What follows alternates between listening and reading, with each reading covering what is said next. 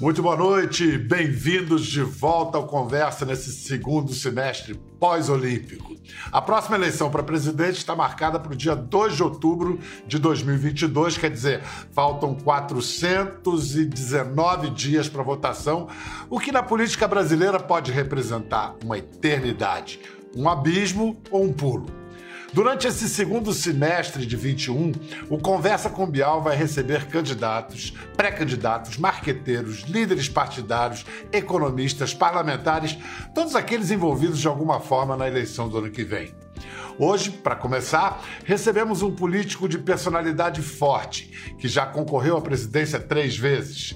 Dizem os astrólogos que sua pedra é a ametista e sua cor a roxa, pois nasceu com o Sol na décima terceira casa de Escorpião, o ascendente em Capricórnio e a Lua em Touro. De acordo com o zodíaco, os que nascem nessa paisagem astral não gostam de ser repreendidos, são controladores e ambicionam ser reconhecidos, pois têm a convicção de que ninguém será mais correto nem fará tão bem feito quanto eles. Ele nasceu longe de casa, em Pindamonhangaba, no interior paulista. Mas quando tinha quatro anos, a família voltou para sua Sobral de origem no Ceará. Desde pequeno ele quis ser grande. Foi deputado, prefeito, governador, chegou ao governo federal e foi duas vezes ministro.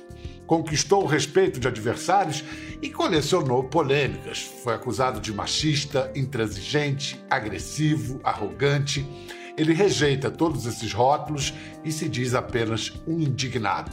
Certa vez, quando questionado se o temperamento forte e o pavio curto teriam prejudicado o caminho até a presidência, ele rebateu: "Nunca fui candidato à Madre Superiora do Convento, mas a presidir o Brasil." Aos sessenta e três anos, vai tentar chegar à presidência pela quarta vez em dois mil e vinte e dois. Ciro Gomes, bem-vindo, muito bem-vindo, é um prazer recebê-lo. Muito obrigado, Bial, um forte abraço a você, a todos os seus telespectadores, a imensa legião de fãs, entre os quais eu me incluo. Escuta, antes de falar mais de política, até para entender por que você se sente preparado, é preparado para encarar o desafio de se tornar presidente, falar um pouco da pessoa, Ciro. Você, pessoalmente, nessa pandemia, o que você tirou de melhor? Olha, algumas coisas íntimas e algumas coisas de linguagem exterior. Algumas coisas íntimas, eu perdi muitos amigos. Estatisticamente, um de cada quatrocentos brasileiros, em números redondos, morreu. E boa parte disso, mais da metade disso, morreu por uma, por uma doença que já tinha vacina. Portanto, a minha indignação pessoal é, serviu para eu tomar um distanciamento, não é, é, e, e dá muito mais valor à vida. Eu perdi amigos muito próximos, sabe, parentes muito próximos, gente muito querida. Eu próprio tive a, a, a, a covid dezenove, aqueles primeiros momentos ali que você vai ter o diagnóstico, era um momento ainda que você não sabia bem o que, é que vai acontecer.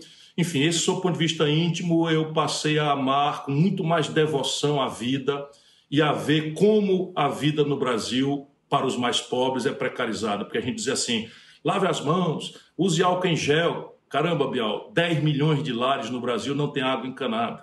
Sabe, o álcool em gel é inacessível para mais de cem milhões de pessoas que estão comendo precariamente no Brasil. Isso mudou muito profundamente a minha devoção à vida.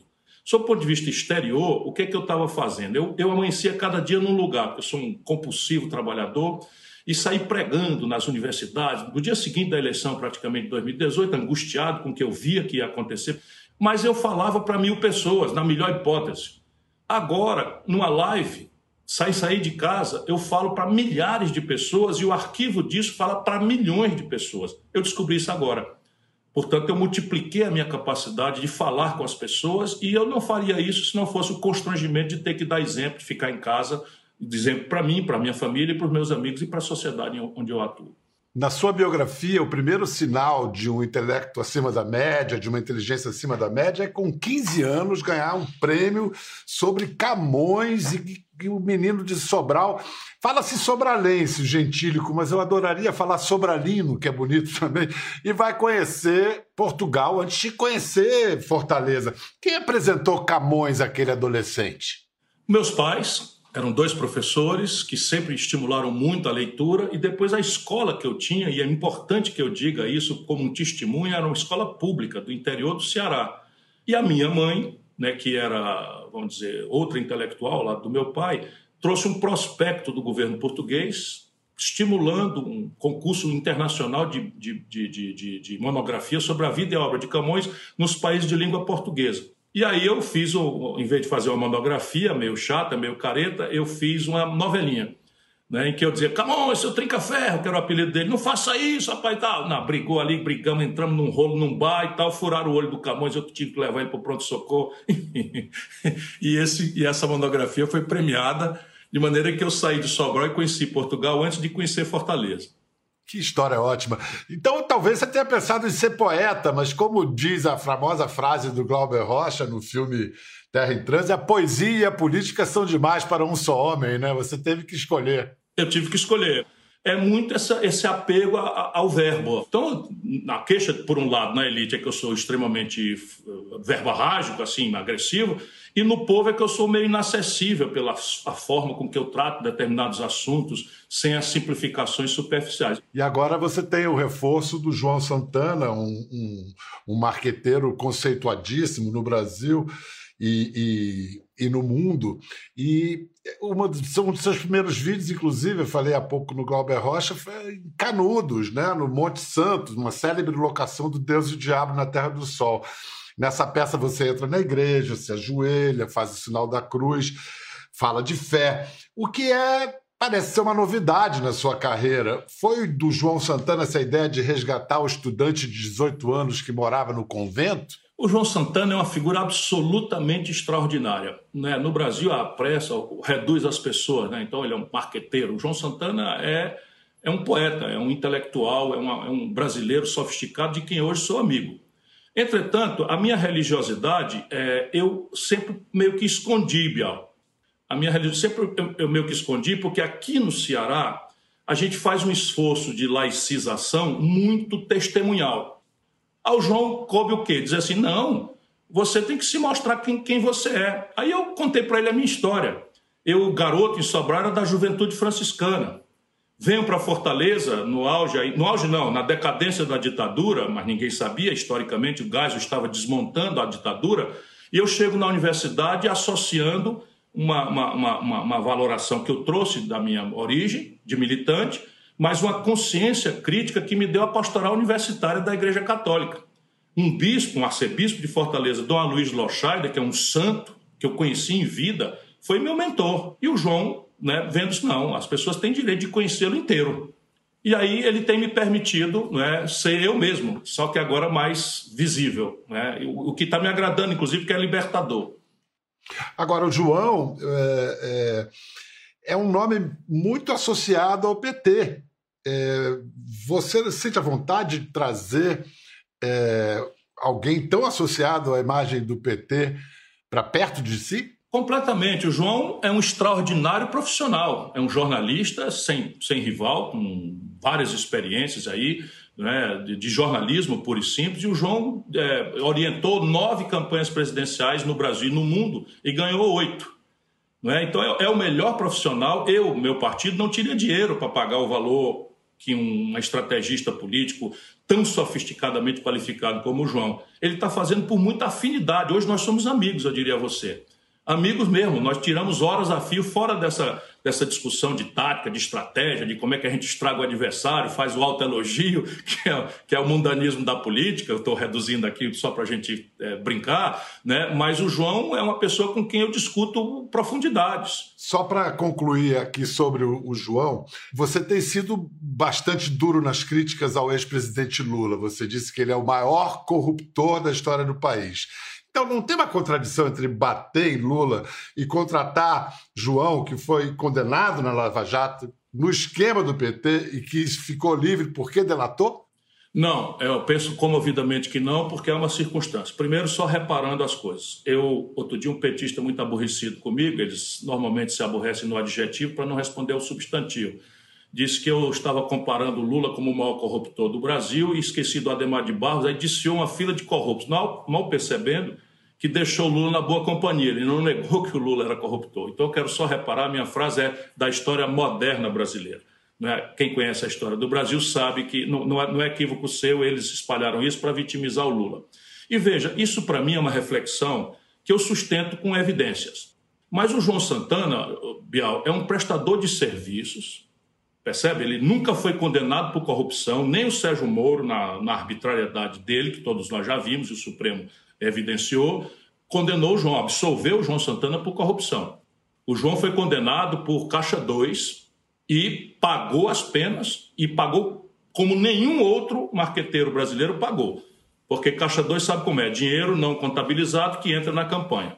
Ele reconhece que errou, nunca, nunca negou que errou, pagou muito caro por isso e está livre, está de volta à sociedade com todas as suas franquias de cidadania plenas. Portanto, não há contradição nenhuma em eu trazer um prestador de serviço qualificado que confessou um erro, pagou por ele clar, claramente e já está absolutamente apto a desenvolver sua tarefa, senão nós cairíamos na condenação moral eterna, o que é absolutamente ignóbil num país qualquer, e quanto mais num país como o Brasil, que garante a impunidade para tantos grandes. A corrupção do P T e do Lula, eu não condeno por conta de nenhum adjetivo particular com Lula. A minha condenação, Bial, é para eu poder ter coerência para atacar o bolsonarismo. Porque, repare, o que está acontecendo no governo Bolsonaro? É o mesmo modelo econômico do Lula. Eu, claro que qualquer brasileiro minimamente sereno, e eu sou muito experiente, sabe que o Lula e o Bolsonaro são pessoas absolutamente distintas uma da outra. O Lula está no campo da democracia, o Bolsonaro está no campo da tortura, da ditadura, sabe, do enfrentamento da, da, da, da ciência, da confrontação da cultura, do preconceito, da xenofobia, do homofobismo, o, o, enfim, ele está no campo de, do perverso. Mas é a mesma governança política e o mesmo modelo econômico. Se a gente não entender isso, o debate vai ser picanha, cerveja versus os filhos ladrões do Bolsonaro. O Brasil não aguenta isso. Então é preciso que a gente traga esses assuntos centrais para o debate e não deixe que essa, essa, essa redução é, odienta, sim, simplória, de paixões, paixões infantis, febris. Porque é uma coisa impressionante. O Bolsonaro pode bater na mãe, chamar Jesus de palavrão, andar nu na rua... E tem aí uma turma que não quer nem saber. Né? Assim acontece com o lulopetismo fanático também. Então, eu gostaria muito, e vou fazer um esforço grande, da gente voltar a discutir o que interessa. Modelo econômico e modelo de governança política. Ciro, antes de continuar no presente, nas suas projeções para o futuro, eu vou voltar ainda ao passado, à acusação que muitos petistas fazem a você de ter se omitido no segundo turno de dezoito e tirar férias em Paris, em vez de apoiar o Fernando Haddad. Vamos ouvir aqui uma história que foi contada no programa pelo, pelo professor Delfim Neto, e aí você depois me disse se essa história foi determinante na sua decisão de ir para Paris. Em dois mil e dezoito, na campanha para presidente, para a presidência, o ex-presidente Lula lhe pediu algum tipo de aconselhamento? Na, na, em dois mil e dezoito? Claramente. É. Em dois mil e dezoito, na campanha, quando o Lula... Uh, tinha organizado o Ciro Gomes como presidente e o Haddad como vice-presidente. Os dois foram ao meu escritório. O Mário Sérgio Conte é testemunha, que publicou meia página no Estado, para que a gente formulasse um programa, uh, ajudasse a formular, contribuísse, para formular um programa de desenvolvimento do Brasil para sair da situação complicada em que a gente se encontrava. O, o, eu acho o seguinte, no fundo, se eles não tivessem traído o Ciro, o Ciro teria sido eleito. Eu não, eu não tenho nenhuma dúvida sobre isso. No, no, no final, a, o, o P T não teve a grandeza de ser o segundo na chapa. Foi assim, tintim por tintim? Lula falou com você antes ou depois desse encontro com o Delfim? Foi assim, tintim por tintim. Absolutamente histórico o depoimento do professor Delfim Neto, por quem eu tenho grande estima e carinho. Né? É... Mas deixa eu lhe falar algumas coisas. O Lula, ele tem um estilo que é absolutamente peculiar, embora esteja muito manjado. Ele, pessoalmente, me pediu para ir a Curitiba. E eu achava aquilo, naquela data, uma, uma, uma vassalagem simbólica descabida. Aquilo que o, que, o, que o Haddad topou fazer toda semana e lá, não sei o que e tal, aquilo, aquilo não podia dar certo. Porque se desse certo, não dava certo, disse eu na data. Por quê? Porque o Brasil não precisa de um poste, o Brasil precisa de um líder. Sabe, uma pessoa que venha para botar o país para correr, porque posto nós já tínhamos experimentado na trágica decisão do Lula de explorar sua popularidade generosa, parte merecida, de botar a Dilma. Experiência anterior zero, que desastrou o país. Não conseguiu reunir no primeiro ano do mandato um terço de uma Câmara de Deputados que até a venda se revelou. E conciliou com o Eduardo Cunha. Também, a história o brasileiro conhece. Mas ele então pediu ao Haddad para me consultar se eu topava essa aliança e tal. E eu conheço bem o Lula de trinta e cinco anos. Eu disse, olha, eu topo, mas isso seria o Dream Team. Isso tudo está no, tá no Google, as pessoas podem fazer. Mas eu nunca acreditei, nunca acreditei, porque o Lula ele não tem espírito público. O Lula tem uma genuína, é, um genuíno carinho pelos, pela população mais pobre, mas é uma solidariedade de cima para baixo. Ele quer essas pessoas dependentes dele. Ele não quer nunca que o povo brasileiro seja emancipado e que viva pelo suor do seu rosto, do seu trabalho, e que não dependa de político nenhum para a sobrevivência básica. Mas o que, é que acontecia naquelas eleições, que é crítico? O que acontecia naquelas eleições é que ninguém sabia ainda quem ia ganhar. Nenhum de nós, acredite, foi isso aí, eu mordi a língua, nenhum de nós dava a menor bola para a candidatura Bolsonaro. Isso revelou-se um grosseiro equívoco. Nós não entendemos bem... É, que o Bolsonaro não era ele. O Bolsonaro era uma intrusão do Trump na política brasileira, que mandou para cá um cidadão tenebroso chamado Steve Bannon e que veio com a tecnologia e ferramentaria absolutamente ilegais. Até hoje os tribunais brasileiros não se debruçaram para apreciar o assunto. Isso é preciso ser dito com todos os S's e R's. Mas uma coisa se sabia, e qualquer brasileiro que quiser examinar esse assunto que eu estou falando, isentamente, olha, o P T seria o derrotado na eleição. Eu estava simulando todas as coisas, ganhando do Bolsonaro. E aí, veja bem, foi por isto que eu fui? Não, não foi por isso. É que eu, lá atrás, Bial, eu venho de longa data, o Lula também. E o Lula comete equívocos estratégicos, tem uma explicação, o lulocentrismo. O egolatrismo absolutamente sem contraste e agora piorado, porque os grandes amigos que ele tinha e que diziam, menos Lula, calma Lula, dá uma olhadinha aqui, morreram todos. Márcio Tomás Baixo, Marco Aurélio Garcia, Guxiquem, que são pessoas todas da minha relação, que eu conheço todos eles, morreram todos. E o Lula agora está cercado de bajuladores de quinto nível. Então o ego do Lula agora não tem reparo, não tem, não tem contradição. Então ele, ele despirocou geral, não mudou nenhuma ideia sobre nada e agora está piorado, porque considera que, que, vamos dizer, que o crime compensa. O Lula pode, pode fazer um discurso coerente contra a corrupção. Ok, nunca deixei de denunciar que o Lula não, tinha, não vinha tendo o devido processo legal, mas o governo do Lula era organicamente corrupto. Eu estou falando com muita dor. Mas veja, eu disse ao Lula, pessoalmente e em público, que o Michel Temer era corrupto, que ele era irresponsável de botar na linha de sucessão. Sabe qual foi a resposta da Dilma na data? O Ciro está magoado. Eu disse ao Lula, não entregue furnas para o Eduardo Cunha, que se ele, entrega, se ele pegar, ele vai comprar a maioria, vai virar presidente da Câmara e entrar na linha de sucessão. O Lula disse a mim, não, eu não vou dar, não vou dar furna para esse canalha de jeito nenhum. No dia seguinte, deu. E eu denunciei publicamente. Isso aqui tem a coleção. Quem estiver duvidando e tiver boa fé, vá no Google. Não aceite conversa de nenhum político pelo que ele fala. Todos merecemos que a população nos olhe criticamente. E o Lula será olhado criticamente, porque ele é causa da tragédia brasileira. Mas, só para repor a história, no primeira noite, quando saiu o resultado, eu declarei voto no Haddad. Sabe que até hoje, eu nunca contei para ninguém, porque parece bobagem, mas sabe que até hoje, no momento em que eu lhe falo, o Haddad não me ligou para dizer, Ciro, eu gostaria de ter uma conversa com você, para a gente fazer um acordo aí, de incorporar algum problema, algum elemento do seu programa. O Haddad tinha ido no, no, no, no T S E, as pessoas não prestam atenção, mas eu presto. Tinha ido no T S E trocar o programa e... afirmando o compromisso com o estabelecimento da, da autonomia do Banco Central.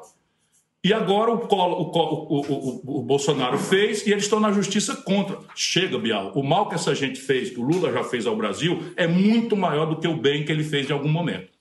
Ciro, é, agora vamos falar do presente. A gente vive um momento dos mais graves na história da República. É, no início da atual gestão, você defendeu os militares no governo. É, o ano passado, o seu irmão, Cid Gomes, foi baleado numa manifestação de policiais em Sobral. É, imagens de barbárie que revelavam uma politização perigosíssima das, das forças de segurança, das forças policiais, das P Ms. É, nesse cenário que a gente está vendo hoje, você teme mais um golpe apoiado nas P Ms? Você ainda confia nas Forças Armadas para manter essa, essa estabilidade, se manter ao lado da democracia? Eu conheço o Bolsonaro e sei que o Bolsonaro é um grande canalha desde sempre. Eu fui contemporâneo dele, deputado. O Bolsonaro roubava dinheiro da gasolina do gabinete, roubava dinheiro de funcionários fantasmas, roubava dinheiro do, do auxílio moradia. E o Bolsonaro sempre foi um cara ligado à tortura, ao banditismo institucionalizado, às milícias. Eu, em noventa e três, governador do Ceará, pedi a cassação e a prisão do deputado Bolsonaro. Isso é numa reunião da Sudene, porque ele tinha feito uma dessas maluquices da lá. A elite brasileira é muito descuidada, né, e faz. Porém, quando ele ganhou a eleição, eu sou um democrata. Eu o cumprimentei, desejei boa sorte. Quando eu vi o desenho do governo, eu pensei cá comigo. Tem uma turma aí que é o tecnocratismo absolutamente estúpido e inconsequente, mas eu chamei de núcleo racional do governo, que era, vamos dizer, simbolizado pelo Paulo Guedes. Eu discordo de tudo do Paulo Guedes, mas sei conversar com ele na linguagem, não é, do economês, digamos assim. É um desastre completo, não conhece o Brasil, mas, né, eu achava que esse núcleo aí tinha alguma racionalidade com quem a gente podia dialogar. Depois eu achava que os militares seriam uma espécie de... de poder moderador que eles se atribuem. Então, veja bem, eu disse isso. E por quê? Porque eu tinha visto ali um terceiro que eu chamei de, de, de, de Praça da Alegria, que era um negócio de doido. Você, você vê Weintraub, Damares, é, e sabe, um negócio de doido ali você vê essas... Para quem como eu conhece essas, esses atores todos. Cara, eu mordi a língua. Mordi a língua. A racionalidade do, do, do, do, do, do, do Paulo Guedes virou um patrimonialismo sem precedentes. E mais mordi e feri feio a língua foi que, em vez de os militares moderarem o Bolsonaro, o Bolsonaro subornou essa cúpula militar que está perigosamente sendo transformada num partido político miliciano. Esse negócio agora é, é o que nós temos para enfrentar. O Bolsonaro a, apropriou a cúpula, uma, uma parte da cúpula das Forças Armadas. Esse general Braga Neto é o fascista mor, né? Esse general Heleno é o fascista mor dois. Então, e o Bolsonaro, ao invés de ser moderado por eles, o Bolsonaro subornou e corrompeu uma parte da cúpula das Forças Armadas e das P Ms. E no delírio dele, é com isso que ele vai enfrentar a democracia. É um delírio. Mas olha só, Ciro, é, a gente sabe que o golpe do século vinte e um, o golpe contra a democracia, não é mais com tanques na rua. A gente vê o que aconteceu na Hungria, na Polônia, o que vem acontecendo na Rússia. E a trajetória do governo atual parece... Parece um filme que todos nós conhecemos o enredo, mas acabamos por cumprir o mesmo roteiro. Agora, por exemplo, Bolsonaro conseguiu o que queria quando o Fux faz o discurso que fez no Supremo e declara a guerra, compra a guerra declarada entre o presidente e os ministros Barroso e Alexandre de Moraes. Que chances nós temos ainda de evitar uma crise institucional completa, terminal? Olha, é isto que nós temos que olhar. O que é que nós estamos vendo na realidade brasileira? quarenta milhões de pessoas com trabalho precarizado, o salário mínimo com o menor poder de compra dos últimos dezesseis anos, a inflação do atacado com trinta e cinco por cento ao ano, que é a inflação do aluguel, das tarifas públicas, rebatendo na energia. E o Bolsonaro tem conseguido, Bial, viva a sua ponderação, tem conseguido desviar o assunto para voto impresso e para esse conflito retórico com o tribunal que acaba engolindo. E aperfeiçoando essa tática e derivando toda a discussão das graves questões do país, e nisso é que eu não perdoo o Lula e o P T. Sabe, nós tínhamos que estar forçando o debate para aqueles assuntos que, de fato, interessando ao povo, desqualificam o Bolsonaro no seu mérito. E não deixar o Bolsonaro excitar a minoria de fanáticos que o seguem cegamente, né, como está fazendo. E, nesse sentido, os tribunais, eu acho que é importante a reação do ministro Fux, mas os tribunais precisam parar de fazer política e fazer a lei cumprir.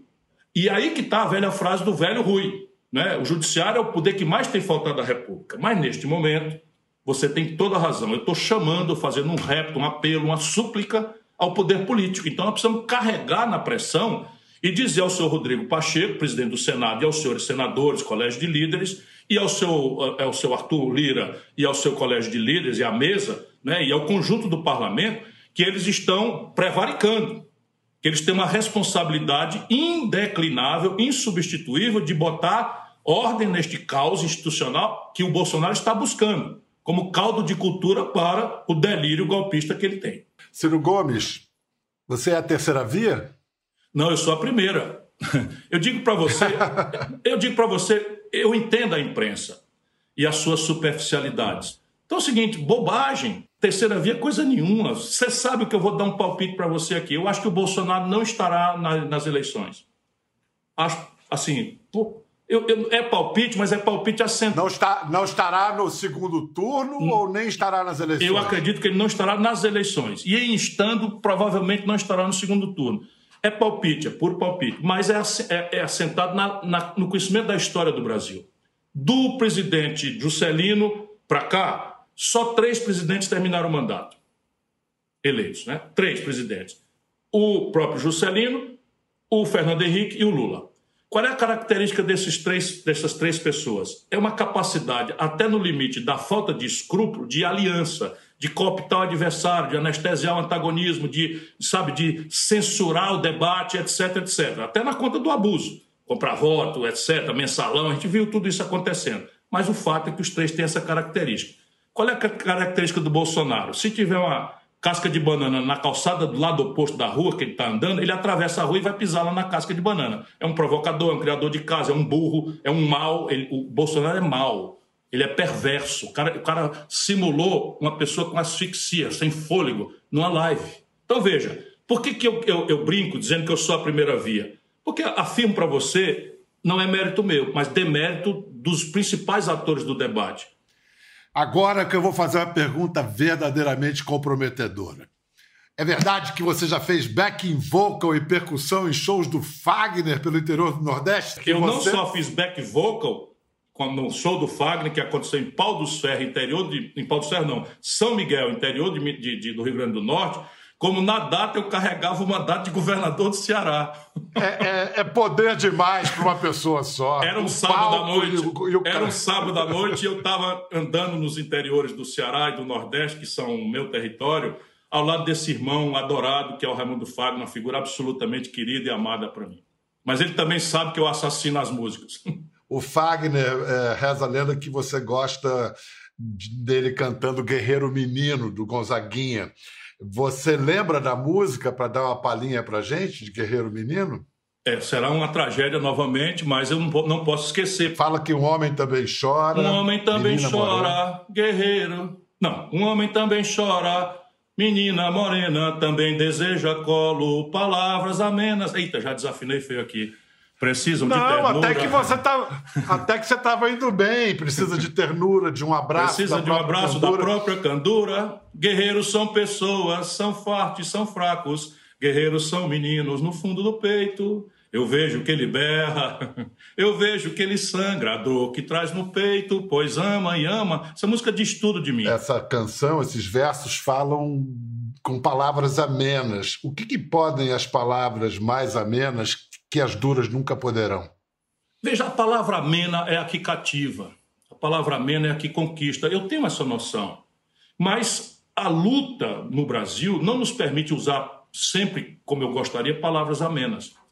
Sabe, a, sabe, a ladroeira, em cima de uma crise econômica, é um encontro, Bial. Você não tem ideia da devastação que está acontecendo na cabeça do jovem brasileiro. Sabe, a esquerda. Esquerda autorreferida no Brasil, pedir para a juventude explicar roubalheira, sabe, como pragmatismo político, isso destrói a alma de uma nação. E é disso que se trata. Todas as palavras, sabe, todas as palavras amenas que eu puder, eu vou usar. Mas não dá, sabe, tem que, tem que ir para cima dessa gente. Muito obrigado pela oportunidade, foi um prazer. Obrigado, Bial. Forte abraço para todos. Tudo de bom, um abração. Para todos em casa também. Até a próxima. Quer ver mais? Entre no Globoplay. Até a próxima.